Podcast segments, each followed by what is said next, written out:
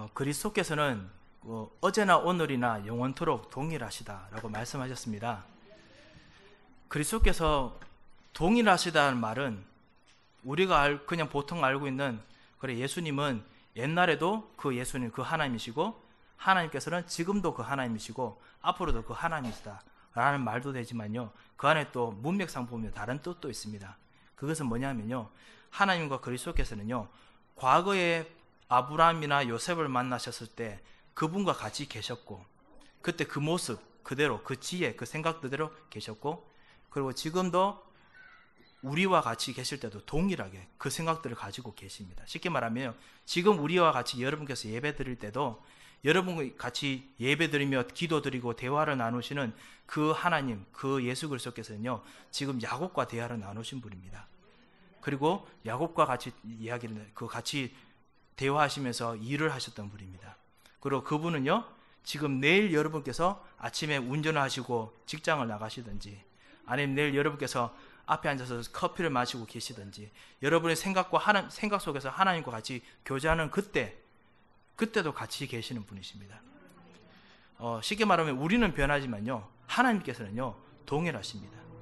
지금 어떻게 보면 하나님께서는 그리스도께서는 우리가 앉아서 우리가 생각하는 동안도 우리가 어떻게 진행될지 내일을 알고 계십니다. 그리고 내일 진행될 일을 아심에도 불구하고 하나님께서 지금 우리의 기도와 우리 마음을 지금 받아주고 계십니다. 지금 왜 이런 이야기를 하냐면요. 오늘 과거, 현재, 미래를 완전히 되뚫고 지금 역사하시는 우리 하나님과 그리고 만나는 예배 시간에 우리가 오늘 말씀을 받기 때문에 제가 이 말씀 먼저 드립니다. 오늘 우리가 말씀을 받는 그 말씀은 어, 어떻게 보면요. 점쟁, 점쟁이들 아니면 점술가들이 도저히 이해하지 못하는 그 사람들이 생각을 뛰어넘는 놀라운 신비의 경험을 우리가 지금 하고 있는 중입니다. 과거와 현재와 미래에 있는 모든 해답들 그리고 그 인도를 아는 그 하나님과 우리가 만나서 지금 동행하고 지금 있는, 있는 중입니다. 그 하나님께서 여러분이 하나님 안에 있는 그 깊이, 넓이, 그리고 그 안에 있는 풍성함을 우리가 조금이라도 더 맛볼 수 있다면 오늘의 예배 시간이 최고의 예배 시간일 것입니다. 그래서 여러분에게 또 한, 또한 번에 잊혀지지 않는 최고의 은혜 시간 되기를 정말 주 여러분 축원드립니다. 제가 왜 이 말씀을 드리냐면요. 오늘 요셉 이야기를 같이 들으려고 합니다. 그런데 요셉 이야기를 하면서 지금 여러분이 받는 성령의 인도를 같이 이야기를 하려고 합니다. 요셉과 같은 모든 사람들이 우리 지난번에 주신 말씀대로요. 어떻게 보면요. 불가능의 삶을 살 수밖에 없었습니다. 아니, 이 세상에 해 아래 있는 모든 사람들은요. 어떻게 보면요. 사는 삶이 성공한 것 같고 지난 같지만은 하나님 입장에서 그리고 우리들 전체적으로 보면요 다 불가능한 어떻게 보면 어떤 어떤 패러다임에서 그 안에서 돌아가는 삶들 속에서 살 수밖에 없었습니다. 이스라엘 백성들이 노예로 살았지요. 노예라고 해서 약간 힘들고 괴로운 일들이 정말 많았을 것입니다. 자유로울 수 없었을 것입니다. 하지만은 우리 성경 보면 여러분도 아시다시피 그래도 이스라엘 백성들은 노예를 썼지만 고기도 먹었습니다. 그죠? 광야에서 두더두더 했지 않습니까? 왜 우리는 매춘이만 먹냐 하면서 막 짜증냈지 않습니까? 고기도 먹었고요. 그리고 그 안에서도 즐거움도 있었고 분명 사회 시스템도 있었을 것입니다. 어느 정도 지냈거든요. 그렇지만은 성경에서는 하나님께서는 이런 말씀하십니다. 그래도 노예다. 이렇게 말씀하셨습니다. 이스라엘 백성들이 속국 시대를 살면서요. 그러면서 나름대로요. 그 다른 나라와 달리 어떻게 보면 우리 일제 시대 압박보다는 좀 더 편안하게 지냈습니다. 왜냐하면요 자유로운 정치 시스템도 정치 시스템도 좀 만들 수 있었고요 사회 시스템도 만들었고 자유롭게 예배 드릴 수도 있었고 그 다음에 정치적인 부분에서 이야기도 할 수 있었습니다. 하지만 그럼에도 불구하고 억압받는 압박받는 속국의 삶이었습니다. 수없이 뭔가 멋있는 문명과 그리고 여러 가지를 만들어냈지만은 그럼에도 불구하고 역시 불가능한 삶 속에서 살면요 역시 그 안에서 똑같은 똑같은 동일한 삶들을 살고 지내게 됩니다. 어떻게 보면 저도 그렇고 모두가 다 내일도 똑같고요. 그 다음 날도 똑같고 다음 주간에 돌아와도 지난 주간이 똑같을 것입니다. 1년 후에도 분명히 비슷한 삶을 살고 있겠지요. 그 안에서 그래도 우리는 뭔가 새로운 것이 뭔가 있기 때문에 뭔가 추구를 하고 있습니다. 분명히 뭔가 변화는 있습니다. 변화는 있지만은 안 변하는 것들이 더 문제가 되는 것들이 더 많이 있습니다. 첫 번째, 흑암의 세력. 흑암의 문화가 자꾸만 우리를 뭔가 안 되게 만드는 부분이 있는데 그건 안 변하고 있습니다. 그래서 불가능이라 부릅니다. 보이지 않게 뭔가 우리 현장 속에서 우리 자녀들에게 뭔가 주시고자 하는 하나님 계획과 계획들이 계획과 뜻이 있는데 그거는 뭔가 안 되는 것 같은 불가능하게 보이는 것도 있습니다. 이 모든 것들에서 지난주에 말씀을 받았습니다. 오직 의인은 믿음으로 말미암아 살리라.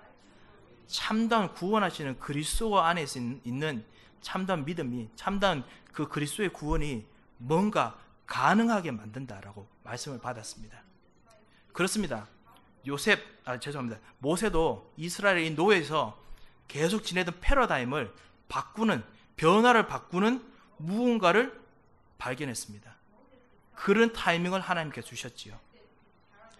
속국의 삶들 속에서 있는데도 불구하고 이사야나 아니면은 엘리사나 엘리야나 이런 사람들이 뭔가 보이지 않게 하나님께 하나님께로부터 변화를 하게 되는 시대를 바꾸는 패러다임을 바꾸는 무언가의 그 흐름을 키를 하나님께 받았습니다.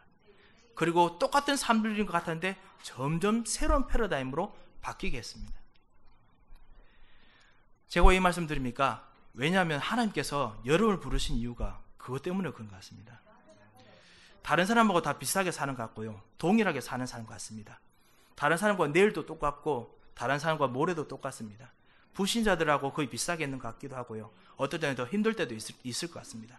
그럼에도 불구하고 하나님께서 우리를 택하시고 여러분을 여기 부르신 이유는 뭐냐면요.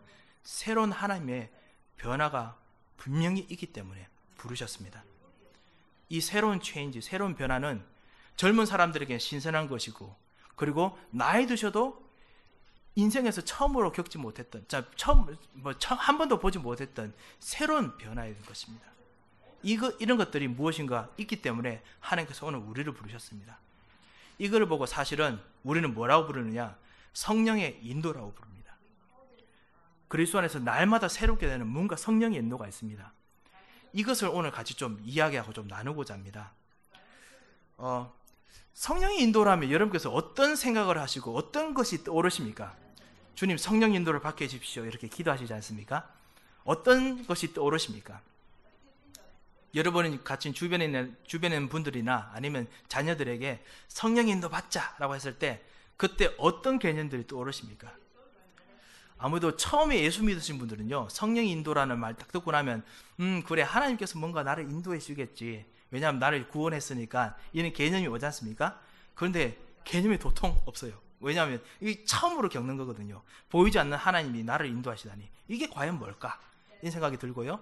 여러분 어느 정도 신앙의 경륜이 있으신 여러분들께서는 분명히 아 성령 인도라는 것이 하나님께서 우리에게 말씀을 주시고 그래서 무엇인가 가르치시면서 뭔가 하나님께서 주시는 좋은 방향으로 나를 끌고 가시는 걸 거야. 그, 그런 것들이 분명히 있을 것입니다. 그리고 좀 더 이제 경험이 있고 연륜이신 분들은 이 성령의 인도 받는 중에서도 뭔가 단계 같은 게 있다라는 것을 느낀 분도 계실 겁니다.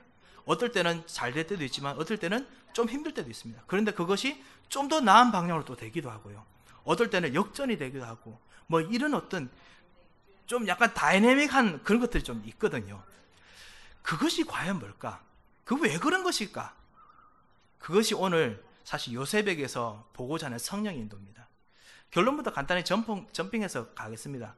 성령의 인도는요, 사실은 모호한 것이 아닙니다. 예수님 통해, 예수님께서 우리에게 사실은 지금 벌써 가르쳐 주셨고, 그리고 앞으로도 여러분이 가르쳐 주시는 뭔가 길이 있습니다. 그렇다고 해서 내일 일을 우리가 할 수 있느냐? 아니요. 저도 내일 일을 어떻게 되는지 모릅니다. 분명히 예상은 합니다. 내일 아침 일어나서 정신없이 지금 뭐, 아, 일어나서 기도하고 난 후에 정신없이 애들 막 막 때려서 깨우고 학교 빨리 보내고 그 다음에 저도 부랴부랴 세수하고 그 다음에 또 막 학교로 뛰어가겠지요. 어, 여러분께서도 부랴부랴 뭐 하시는 일들도 있고 그렇겠지요. 뭔가 짐작되는 것은 있습니다. 그런데 그런 똑같은 속에서도 뭔가 내일 뭔가 다르게 바뀌는 새로운 스테이지, 새로운 스텝이 있습니다. 그것이 성령의 인도라는 개념 속에 좀 들어가 있거든요. 뭔가 영적인 뭔가 흐르는 흐름이 있습니다. 그거를 오늘 같이 좀 이야기하고자 합니다. 왜 이것이 가능하냐부터 먼저 좀 이야기해 드리겠습니다. 자, 성령은 예수님의 영이십니다. 예수님께서 여러분이 영접하시는 동안 영접하시고 나서 바로 예수님께서 들어오셨습니다. 그리고 이 예수님의 영께서는요, 예수님께서 하신 그 일을 우리 속에 그대로 적용하시고 역사하십니다. 오늘 요한복음 14장 26절에 보면은 보혜사 성령 그가 너희 속에 들어오셔서 가르치시고 생각나게 하신다 했습니다. 뭔가 가르치시는 거 있다는 거죠. 말씀을 통해서 가르치시고 생각나는 것이 있습니다. 그것이 성경 구절 한 개 정도가 아니라 어느 정도 쌓이면서 흐름이 있는 뭔가 가르치시는 것이 있습니다.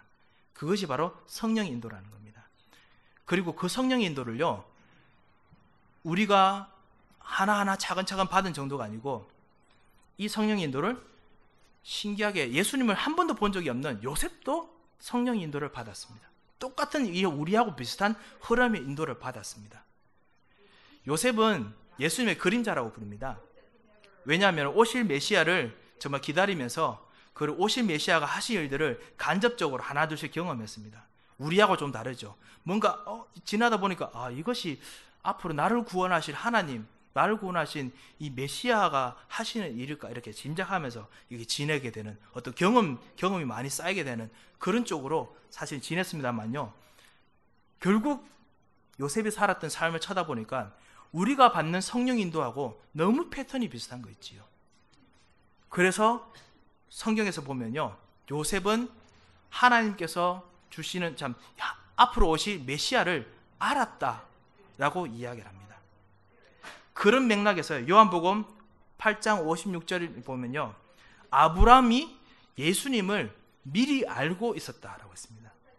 그냥 아 예수님은 그냥 예수라는 이름을 알고 있는 것이 아니라 어떤 메시아를 알고 있었다. 그 정도가 아니고요. 메시아 대신 예수님께서 예수 그리스도께서 아브라함을 위해서 하셨던 일들을 거의 다 알고 있었다는 겁니다. 여러분 아시다시피 이게 이 지금 말씀드리고 있는 것이 정확한 어떤 단어는 아니지만 아브라함에게는요 뭔가 짐작하는 것이 있었다는 거죠. 내일에 뭔가 진행될 것이 알았다는 거죠. 그렇기 때문에 아브라함은 이삭도 하나님께 제사로 희생 제사로 바로 드릴 수 있었습니다. 뭔가 흘러가는 진행되는 것이 있었기 때문에 그렇지요. 그리고 마찬가지로 그 아브라함의 손잡벌 되는 요셉도요. 언약을 붙잡고 있으면서요. 뭔가 진행되는 흐름이 있다는 걸 알았습니다. 그래서 오늘 히브리서 11장 22절을 보면요. 요셉이 어떻게 보면 요셉이 이스라엘 백성들을 애굽으로 이집트로 다 불러들였거든요. 그리고 앞으로 이제 종될 것을 알았습니다. 왜냐하면 창세기 15장에 사실 아브라함 희생 제사 드리면서 할아버지가 벌써 그런 일들을 하나님께 받아 말씀을 받았습니다. 뭐냐면 이스라엘 백성들이 앞으로 애굽에서 400년간 종될 것이다 라고 하나님께서 미리 말씀해 주셨습니다. 분명히 요셉이 그 말씀을 받고 그 그렇게 받고 난 후에 분명히 야곱이나 요셉이나 이런 그 할아버지 아버지들이 했던 것을 요셉은 분명히 알고 있었기 때문에 어, 그런데 그런 건 별로 좋지가 않아라는 생각을 분명히 했을 것입니다. 그런 것들을 했음에도 불구하고 지금 앞으로 모든, 것, 모든 것을 다 겪고 나니까 아, 왜 이런 것이 될 수밖에 없었구나. 왜 될 수 없었을까? 될 수 있었을까? 라는 것을 나중에 발견하게 되고요. 그리고 그 다음 next step이 뭐냐? 그렇다면 나도 이스라엘 백성들이 빠져나갈 때 애굽에서 출애굽할 때 나도 내 뼈라도 같이 빠져나가야겠다. 그래서 유언을 하게 됩니다. 내 뼈도 데리고 나가라. 유언하게 됩니다. 자, 왜 이 말씀을 드리느냐? 하나님의 자녀들은요, 무엇인가 알고 있는 것이 있습니다. 이 말로 표현하기 힘들어. 이거 좀 신비에 가까운 거, 좀 약간 좀 그런 거지요. 그것이 바로 하나님 안에 있는 그리스도 안에 있는 신비, 풍성한 것입니다. 말로 하기 표현하기 힘들지만요, 뭔가가 있습니다. 믿음이라는 것 속에 있는 뭔가가 있습니다. 그것이 성령인도하고 연결되어 있고요. 그리고 뭔가 말로 표현하기 힘들지만은 그럼에도 불구하고 구체적으로 내가 확신을 가질 수 있는 어떤 나의 내가 행동을 결정하게 만드는 그 다음 단계가 있습니다. 그것이 오늘 요셉을 통해서 그리고 우리가 볼 수 있는 성령의 인도입니다. 자, 그렇다면 제가 이렇게 계속 서론을 말씀드렸습니다. 이제 본론으로 들어가겠습니다. 그럼 도대체 이 성령 인도가 뭐냐? 제가 계속 이렇게 계속 이렇게 밀밥만 계속 넣겠느냐? 성령 인도라는 것이 구체적으로 뭔가 패턴이기 때문에 그렇습니다. 자, 예수님께서 우리 속에 들어오셔서 우리와 함께 하시고 그리고 우리를 인도하십니다. 그런데 우리에게 무엇을 할 건지 벌써 말씀하셨다고 했습니다. 왜냐하면 예수님께서 말씀하신 말씀이 그다음 하셨던 일들이 분명히 있기 때문에 그렇습니다. 복음서에 있는 모든 내용은 예수님께서 우리를 위해서 무엇을 하실 건지 말씀했던 내용입니다. 그리고 예수님께서 말씀하신 대로 그대로 행하셨습니다. 복음서에 있는 그 내용을 사실은 간단하게 몇 개 스텝으로 줄이면요. 예수님께서 우리를 위해서 하셨던 일은 첫 번째, 우리를 위해서 성육신 하셨습니다. 우리 속에 육체로 오셨습니다. 그리고 두 번째, 우리를 위해서 같이 함께 하시고, 같이 고난 받으시고, 그리고 우리와 함께 거하셨습니다. 귀신을 내어쫓는 권세도 주시고 가르치시고요. 그리고 난 후에 예수님께서 우리를 위해서 죽으셨습니다. 우리의 모든 죄와 우리의 모든 연약함들을 다 짊어지고 십자가에서 죽으셨습니다. 그리고 다시 우리를 위해서 다시 부활하셨습니다. 그리고 그 이후에 우리를 위해서 다시 성천하셨습니다. 이 다섯 가지 일을 하셨습니다. 그리고 이 다섯 가지 일을 보고 사도 바울, 사도 베드로가 항상 이렇게 말합니다. 간단히 줄여서요. 그리스도의 죽으심과 부활하심을 너희가 알지 못하느냐? 어디를 가든지 그렇게 이야기합니다. 그게 죽으심과 부활하심만 이야기하는 것이 아니라 이 다섯 가지 전체를 저 다섯 가지도 사실은 복음서에 있는 모든 내용들이지요. 그 전체를 다 간추려서 말한 것입니다. 이 모든 것을 예수님께서 하신 이유는 예수님께서 그냥 한번 짠 보여주는 모델이 되시기 위해서 그런 것이 아니라 우리를 위해서 여러분이 예수님을 영접하시고 나면은 여러분을 끌고 가야 되는데 인도하셔야 되는데 인도하실 때 어떻게 인도하시는지 알게 하시기 위해서 이 일을 하셨습니다. 여러분이 예수님 이제 영접하셨습니다. 하나님의 자녀가 되었습니다. 이제는 여러분의 주인은 바로 예수님이십니다. 예수님께서 이제 아 나는 이제 그 다음으로 간다 딱 하시는데 그러려면 방향이 있어야 되는데 우리도 알아들어야, 알아들어야 되지 않습니까? 그걸 미리 말씀하셨다는 겁니다. 자, 그거를 요셉도 알고 있었습니다. 마찬가지로요. 어, 왜 그렇게 되는지 제가 오늘 하나하나씩 좀 이야기하면서요. 그렇다면은 그런 성령의 인도 하나하나 스텝 속에서 내가 진짜 할 수 있는 기도 제목이 뭘까? 요거를 하나 좀 발견, 계속 좀 발견했으면 합니다. 자, 첫 번째, 요셉과 그리고 성령 인도 받는 모든 사람들이 첫 번째로 경험하는 단계가 뭐냐면요. 예수님의 성육신과 비슷한 단계입니다. 예수님께서 우리를 위해서 말씀이 육신이 되어서 우리 속에 들어오셨습니다. 좀 더 쉽게 말하면요. 우리 입장에서 말한다면요. 말씀과 언약이 우리의 생각과 우리 인간화돼서 체질화되고 뿌리가 내렸던 겁니다. 일부러 예수님께서 그냥 하나님 말씀을 명령만 하면 되는데 본인이 일부러 일부러 육체화 되셔서 구체적으로 말씀을 가지고 사는 사람이 무엇인지 보여주기 위해서 그리고 우리를 우리 속에서 그 일들을 하기 위해서 말씀으로 구체적으로 들어오셨습니다. 왜냐? 우리도 말씀 없이는 살 수 없으니까요. 두 번째, 우리가 하나님의 약속과 언약 없이는 살 수 없으니까요. 이것이 첫 번째 예수님 성육신 하신 것이고, 그리고 우리가 성령 인도 받는 첫 번째 단계입니다. 이 일들이 여러분의 영적인 삶 속에서 있을 수 있고요. 삶 전체에서 있을 수도 있고, 그 다음 여러분의 경제 생활에서 어느 한 부분에서 일어날 수도 있고요. 1년, 1년 동안 그 일들이 일어날 수도 있고, 1개월 동안 일어날 수도 있고, 아니면 여러분 가정 속에서 일어날 수도 있고 자녀의 어떤 행동 변화에서 일어날 수도 있습니다. 어떤 일이든지 성령 인도 첫 번째 단계가 뭐냐? 말씀이 임합니다. 자, 요셉도 마찬가지입니다. 아버지, 할아버지 통해서 들었던 그 언약을 알고는 있는데 그게 그렇겠지라고 생각했는데 어느 날 하나님의 약속이, 하나님의 언약이 임하는데 꿈으로 임합니다. 그 꿈이 너무 이상해. 알다시피요. 단이절하는 열두 단위 그것도 형제들하고 똑같은 숫자 열두 단 아버지 엄마 숫자하고 똑같은 그 단위 자기에게 절을 합니다. 뭔가 이것이 좀 요상해. 뭔가 하나님 언약하고 관련된 것 같아. 그래가지고 밥 먹을 때 이야기했는지 모르겠습니다만 이야기를 꺼냈습니다. 아, 그렇게 해서 첫째 그 단과 그 다음에 그 열두 단이 나한 게 절하, 절하더이다 했더니만 형제들 그 다음에 부모님들 화 엄청 났습니다. 이 버릇 없는 놈, 뭐 이렇게 됐겠지요. 뭐. 하여튼 그렇게 돼서 요셉이 분명히 어린 요셉이니까 의아했을 겁니다. 아이, 내 제대로 뭔가 하나님 계획인 것 같기도 하고 그런데 뭔지 모르겠단 말입니다. 그 다음 꿈꿨는데 또 똑같은 패턴의 꿈을 다시 또 다른, 다른 식으로 꿈꿉니다. 해와 별, 해와 달, 별들이 또 저라는 걸 꿈꾸게 됩니다. 아무래도 이건 하나님의 계획 같아요. 뭔가 하나님 주시는 언약 같아요. 그것이 아무래도 예전에 할아버지 통해서 내렸던 하나님의 약속, 이스라엘 백성과 그다음 모든 사람들이 애굽으로 가게 되는 거 연결이 되는 것 같아요. 뭔지는 요셉은 감은 안 잡히지만은 한 가지는 분명했습니다. 요셉의 삶 속에서 그 단계가 바로 하나님 말씀과 언약이 임하는 단계였습니다. 구약 저 신약 성경 히브리스의 컨텍스에 의하면요. 요셉은 그때 말씀을 굳게 잡았다고 했습니다. 여러분에게 하나님께 주신 말씀이 분명히 있었을 것입니다. 여러분이 그 말씀이 어느 날 임했을 때 그것이 예수가 그리스도라는 답이었다면 그 말씀을 굳게 잡으셨다면요. 여러분의 성령 인도는 지금 벌써 시작 중입니다. 그리고 진행 중이면요. 이 하나님께서 주신 성령 인도는요. 하고 난 후에 조금 약간 정지하는 것이 아니라 끝까지 갑니다. 하나님께서는요. 그냥 숙제를 그만두시는 법이 없으십니다. 여러분 한번 시작하시면 끝까지 진행하십니다. 하나님께서 우리에게 말씀을 주시고 난 후에 요셉에게 말씀을 주시고 난 후에 그 다음에 성령께서 두 번째 단계로 우리를 인도하십니다.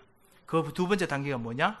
예수님께서 우리를 위해서 직접 함께 가시면서 3년 동안 말씀도 주시고 여러분 있는 권세도 무엇인지 보게 하시고 그리고 여러분에게 신분이 뭔지 발견하게 하시고 어떨 때 영적인 싸움도 하게 하시고 어떨 때는 우리 잘못된 체질도 고치게 하시고 그러면서도 우리가 연약한 것들, 우리의 피곤한 것들 이런 것들을 치유하시고 감싸시면서요 예수님께 직접 낮아지셨습니다. 이 두 번째 단계를 보고요 사실 신학적 용어로는 예수님의 비하라고 부릅니다.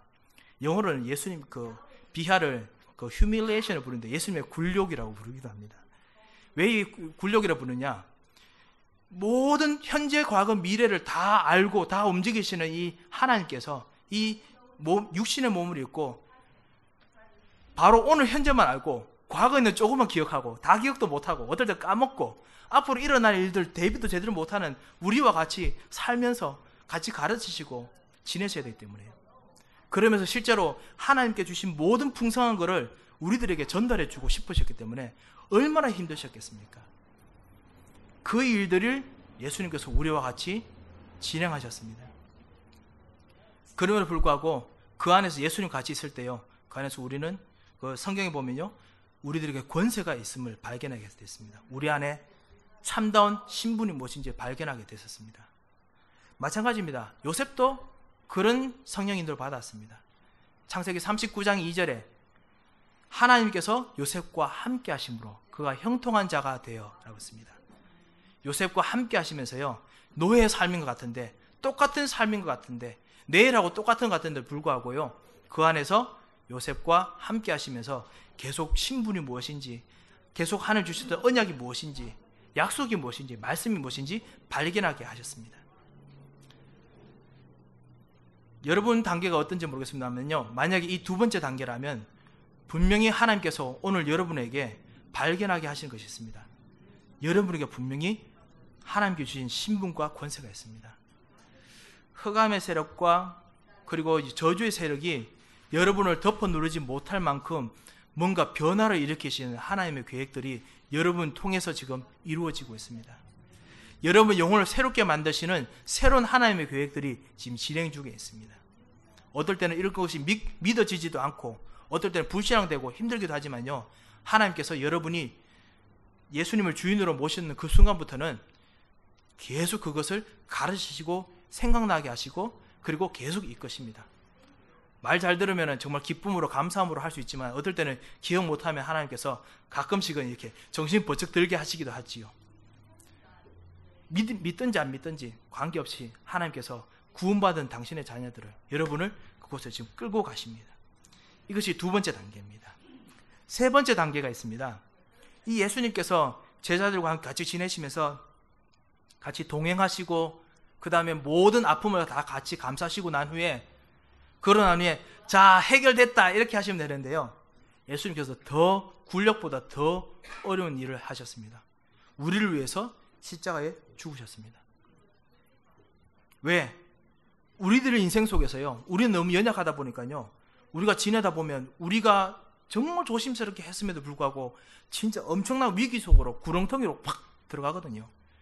우리는 원치 않는데도 불구하고 어떨 때는 우리가 깨끗하게 준비했음에도 불구하고 다른 사람들 우리를 미워해서든지 갑자기 위기가 되고 미움을 받기도 하고 어떨 때는 정말 해결을 하지 어떻게 해결할지 몰라서 진짜 밤새도록 잠이 안 오는 그런 생각이 들 만큼 곤란한 일들을 겪기도 합니다.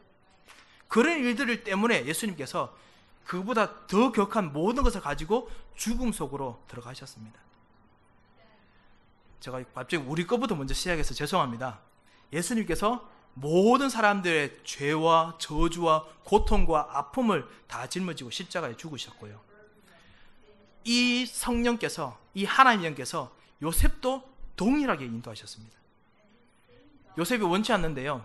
형들이 갑자기 죽이려고 막 달려듭니다. 구렁텅석으로 밀어넣습니다. 노예로 좀 그래도 하나님이 형통하게 하셔서 좀 약간 잘 되고 인도받는데도 불구하고 보디발의 아내 모함 때문에 너무 이상한 죄를 뒤집어 쓰고 그 다음에 그거 통해서 평생토록 나올 수 없다는 이집트의 지하 감옥에 끌려 들어갑니다. 거기서 나오는 걸 오직 두 개로 합니다. 첫 번째는 뭐냐면요. 쥐고요. 두 번째는 진짜 평생에 하나 있을까 말까 이제 살아남, 저 다시 한번 그 풀려나는 사람. 그 외에는 다 죽습니다. 그곳으로 끌려갑니다. 분명히 요셉은 생각했을 겁니다. 아유, 하나님께서 내게 옛날에 주셨던 그 꿈 가지고 언약이라고 생각했는데 그 언약이 아닌가 보다. 라고 생각될 만큼. 모르겠습니다. 요셉이 거기서 얼마나 살았는지 모르겠습니다. 10년이 됐는지 20년이 됐는지 모르겠습니다. 그렇지만은 그 가운데 있을 때 여러분도 아 시다시피 성경에 보면요. 요셉이 하나님께 원망하고 괴로웠다는 말을 그리고 하나님께 원망하면서 믿음을 버렸다는 말을 한 번도 쓰지 않습니다. 왜 그렇게 가능했을까요? 왜냐면요. 요셉은 성령 인도 받으면서 이제는 뭔가 알고 있는 것이 있습니다. 말을 하기는 분명히 불가능한 거죠. 우리처럼 그렇게 정확히 알지는 못합니다. 그런데 뭔가 앞으로 그 다음 진행될 것이 있다는 걸 알았습니다. 느낌이 와요. 뭐랄까 신비라고 할 수 있겠죠. 뭔가 감이 있어요. 왜냐하면 내일 일을 정확히 장담할 수 없지만은 인도하신 하나님을 보니까 그 하나님이 자기 아버님, 아버지 야곱, 자기 할아버지 아브라함을 인도하시던 그 패턴을 보니까 너무 비슷해요. 그리고 지금 나에게도 뭔가 그걸 하실 것 같은 느낌이 너무 들어요. 그 믿음이 있었습니다. 그래서 감사함으로, 기도함으로 분명히 지냈습니다. 그걸 보고 우리가 요셉도 복음을 누렸다라고 이야기합니다. 왜 복음을 누렸다고 말할 수 있습니까? 왜냐하면 이 복음 가능하게 했던 이 예수 그리스도의 하신 일들을 요셉이 간접적으로 지금 다 경험하고 있습니다. 본인은 그냥 하나님 인도 받는다고 생각했지만 실제로 예수님께서 모든 사람을 위해서 하셨던 그 일들이 자기에게 지금 이루어지고 있는 겁니다. 그래서 복음을 누렸다라고 부르는 겁니다. 우리들에게도 성령께서 어떨 때는요, 우리의 연약함 때문에 아심에도 불구하고 우리를 죽음으로 그리고 죽음과 죽음에서 같이 동행하셔야 될 일들이 있을 수 있습니다. 위기 속에 있을 수도 있습니다. 어떤 분들은 거기서 겪으신 분도 계실 겁니다. 다 여기서 이, 이 미국 땅에서 지내시면서 여러 가지 종류의 말도 할 수 없는 힘든 것들을 여러분 많이 겪으셨을 것입니다. 케이스마다 다르겠지만요. 어떨 때는 그것이 정말 숫자를 세하려도 끝나지 않을 것 같은 날들일 수도 있고요. 아니면 지금 지나가 보니까 짧은 기간인 것 같지만은 그때는 그게 수십 년 같은 느낌이 들 만큼 너무 답답할 때도 있었을 것입니다. 그 실제로 완전히 어, 내가 완전히 죽는구나 라고 경험할 만큼 완전, 완전히 숨이 막히는 상황까지도 갔을 것입니다. 그런 상황들 속에서도요, 한 가지 잊지 마시기 바랍니다. 하나님의 자녀이십니까? 성령 인도 받으십니까? 성령 인도 받는다고 결정하셨으면, 그리고 성령께서 여러분의 속에 들어오셨으면, 성령께서는 그 죽음에서도 함께 하십니다. 그리고 그 다음, 다음 스텝, 그 다음 단계가 반드시 있습니다. 그거를 꼭 잊지 말아야 됩니다. 다윗이 이렇게 고백했습니다. 시편에 보면 23편에 보면요. 내가 사망의 골짜기로 엄침한 골짜기로 다닐지라도 쉽게 말하면요 다윗이 엄청나게 죽을 경험을 많이 했다는 거죠. 그렇지만 해를 두려워하지 않을 것은 주께서 나와 함께 하심이라 했습니다. 그런데 여러분 아시, 아시다시피 시편의 글들을 읽어보면 다윗의 노래를 보면요 해를 두려워하지 않을 것은 분명히 써놨는데 분명히 봤는데 근데 다른 데 보면 하나님이여 내 뼈가 녹을 것 같습니다. 내 근심이 주야로 음식이 됐습니다. 내 눈물이 흐릅니다. 막 이런 막 적어놨어요. 왜냐? 생각으로 생각으로 너무너무 힘들거든요. 너무너무 괴롭거든요. 내가 마치 몸이 못 버틸 것 같아요. 내 생각이 못 버틸 것 같아요. 그래서 막 지나가는 것 같습니다.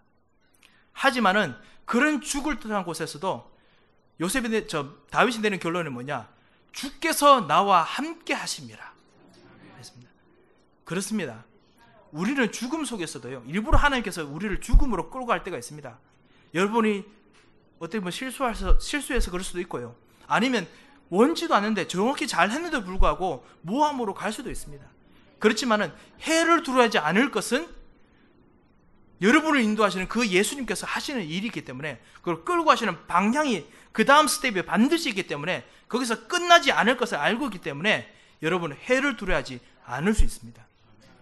이것이 바로 성령 인도의 세 번째 단계, 죽음의 단계입니다. 자, 방금 말씀드렸다시피 그 다음 단계가 반드시 있습니다. 만약에 구원받지 않는 상태라면 교회 오셔도 그냥 대강 하나님 자녀가 진짜 아니라면 여기서 그냥 끝날 수 있습니다.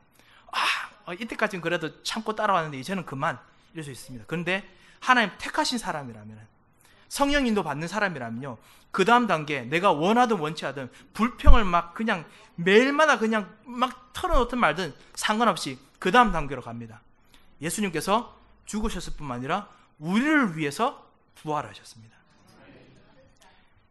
성경에 보면요. 예수님께서 부활하셨다라는 말을 쓸 때마다 항상 같이 다니는 단어가 있습니다. 그게 뭐냐? 우리를 위하여라고 하는 단어입니다. 그리고 에베소서에는요. 우리와 함께 부활하셨다 했습니다.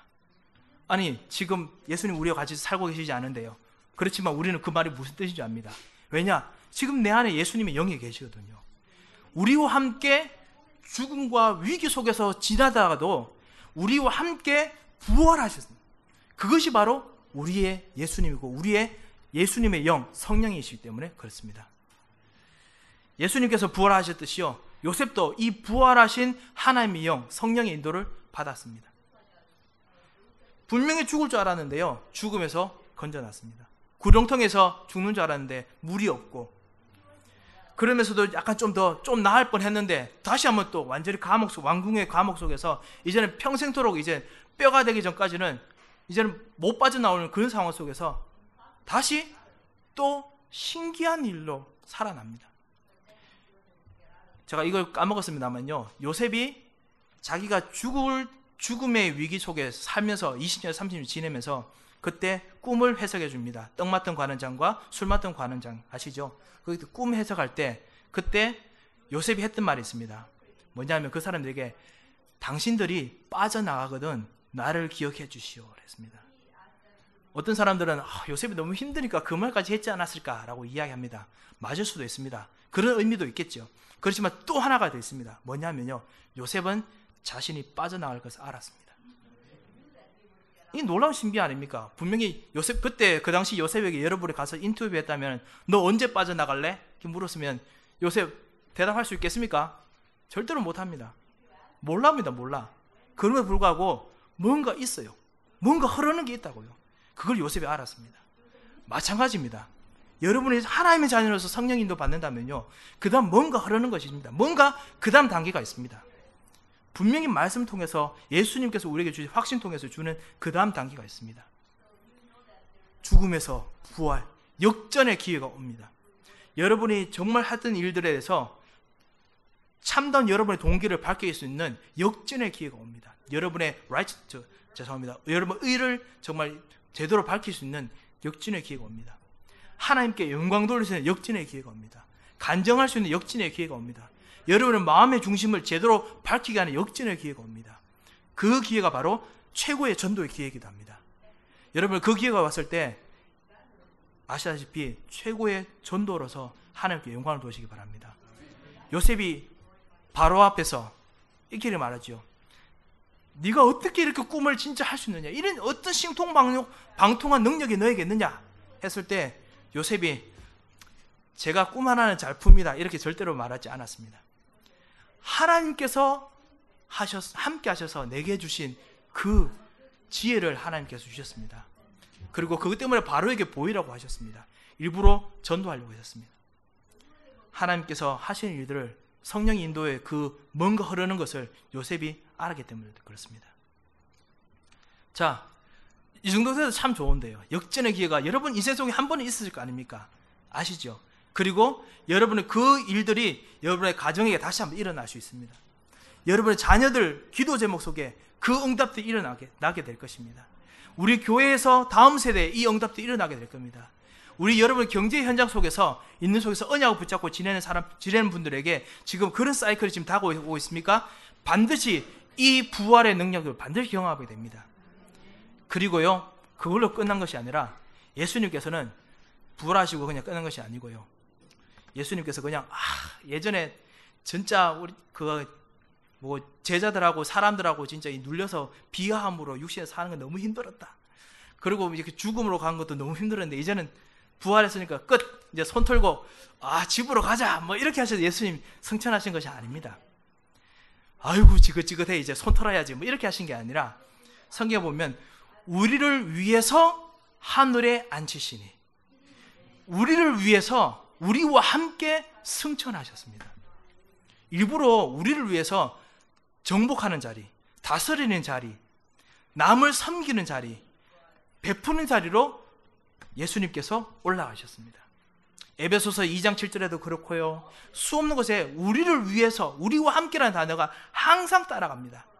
예수님께서 그냥 그렇게 하신 것이 아니라 우리 때문에 하신 일입니다. 그것이 바로 마지막 다섯 번째 성령의 인도입니다.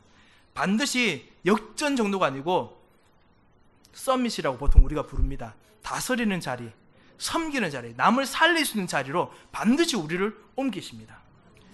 그리고 제가 몇 번 반복해 드립니다면요. 다시 말씀드립니다. 이 코스는 1번, 2번, 3번, 4번까지 갔다가 어 이제 죽을 때가 됐어. 끝. 이래 가지고 끝나는 게 아니고요. 여러분이 천국으로 가더라도요. 그 단계는 여러분이 했던 기도 제목 그대로 계속 이루어집니다. 요셉이 바로 그 일입니다. 요셉은 마지막 이 다섯 번째 단계 이후에 요셉이 자기 자신, 자기 육체가, 자기 뼈가 애굽에서 빠져나올까지 기도하고 원했는데 요셉은 먼저 죽어버렸습니다. 그런데 죽기 직전에 그럼에 불구하고 하나님께서 마지막 단계까지 하실 것을 알았기 때문에 유언합니다. 너희들 빠져나갈 거다 분명히 애굽에서 언제가 될지 분명히 400년 정도 되겠지 이렇게 생각했겠지요. 반드시 빠져나갈 거니까 그때는 내 뼈를 반드시 데리고 나가라 이야기합니다. 왜냐? 이게 1번, 2번, 3번 하다가 끝나는 게 아니고 5번까지 반드시 결론까지 가거든요. 하나님께서 우리를 위해서요. 정복의 자리로 반드시 끌고 가십니다. 여러분, 어느 곳이 여러분의 현장입니까? 다스리고 섬기는 자리, 사람을 살리는 현장으로 하나님께서 여러분을 계획하고 부르셨습니다. 그런데 그것이 어떨 때는 내 실력이나 나의 연약함 때문에 딸릴 수도 있습니다. 하지만은 하나님 주신 언약 때문에 하나님께서 반드시 그 자리까지 끌고 가십니다.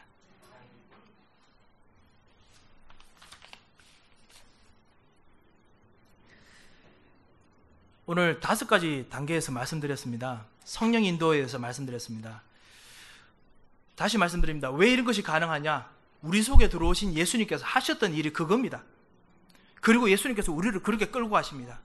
어떨 때는 내가 진짜 받아들이기 힘들지만은 우리 속에 말씀을 주시고 우리 함께 거하시고 권세가 뭔지 같이 주시고 난 후에 일부러 우리를 위해서 더 곤란한 상황으로 우리를 끌고 가십니다.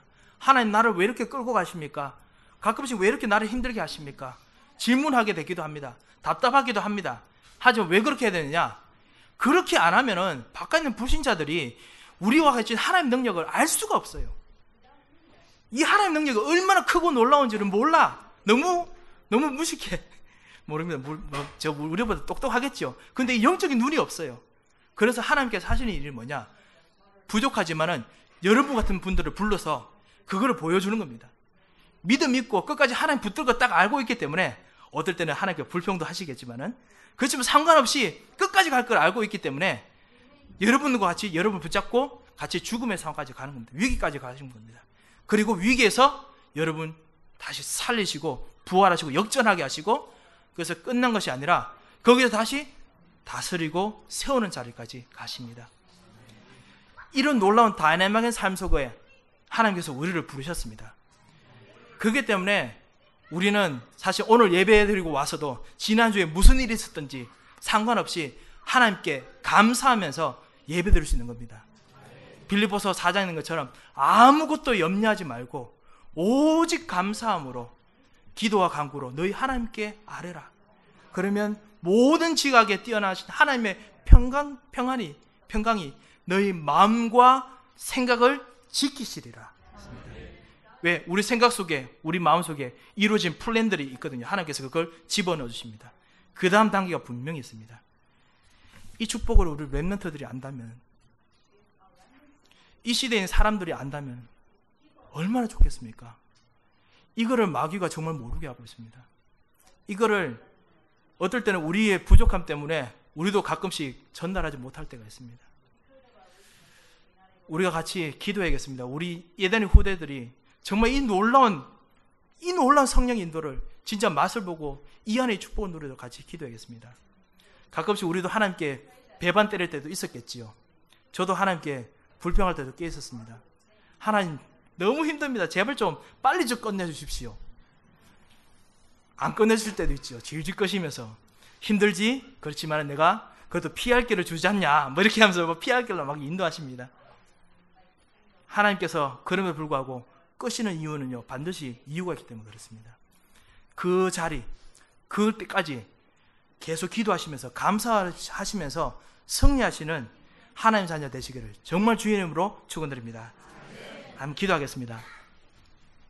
살아계신 하나님, 정말 은혜를 너무나 감사를 드립니다. 정말 우리를 하나님의 자녀로 부르셔서 우리들에게 이 놀라운 다른 사람들을 경험하지 못한 이 성령의 인도의 신비한 비밀들을 맛보게 하심을 감사를 드립니다. 주님, 우리가 말로 표현할 수 없지만은 이 놀라운 성령의 인도를 우리가 체험하고 있음을 저희들이 알고 있기 때문에 더더욱 감사를 드립니다. 주님, 오늘 우리의 기도를 받아 주시옵소서. 우리의 기도의 제목이 현장을 주님께서 아시오니 우리 기도가 기도드리는 현장 속에 이 성령의 인도가 정확하게 임하도록 눈을 열어 주시옵소서. 그리고 응답하여 주시옵소서. 주님, 주님께서 우리에게 어떻게 인도하시는지 밝게 볼 수 있도록 우리 영안을 열어 주옵시고 우리들이 정말 부족하다면 셈을 주시옵소서. 하나님, 우리 형제들이 우리 같이 있는 자매들이 우리 있는 자녀들이 정말 이, 이 인도받는데 힘이 부족하다면 우리가 서로 위로하면서 서로 일으켜 세울 수 있는 은혜의 힘을 주시옵소서. 주님 서로를 위해서 기도하며 새로운 힘으로 하나님 주신 이 에덴과 이 뉴저지 현장에서 참던 성령 인도를 증거하는 참던 전도자가 되게 하여 주시옵소서. 주님 정말 우리를 부르심을 정말 감사를 드립니다. 예수 그리스도의 이름으로 기도합니다. 아멘.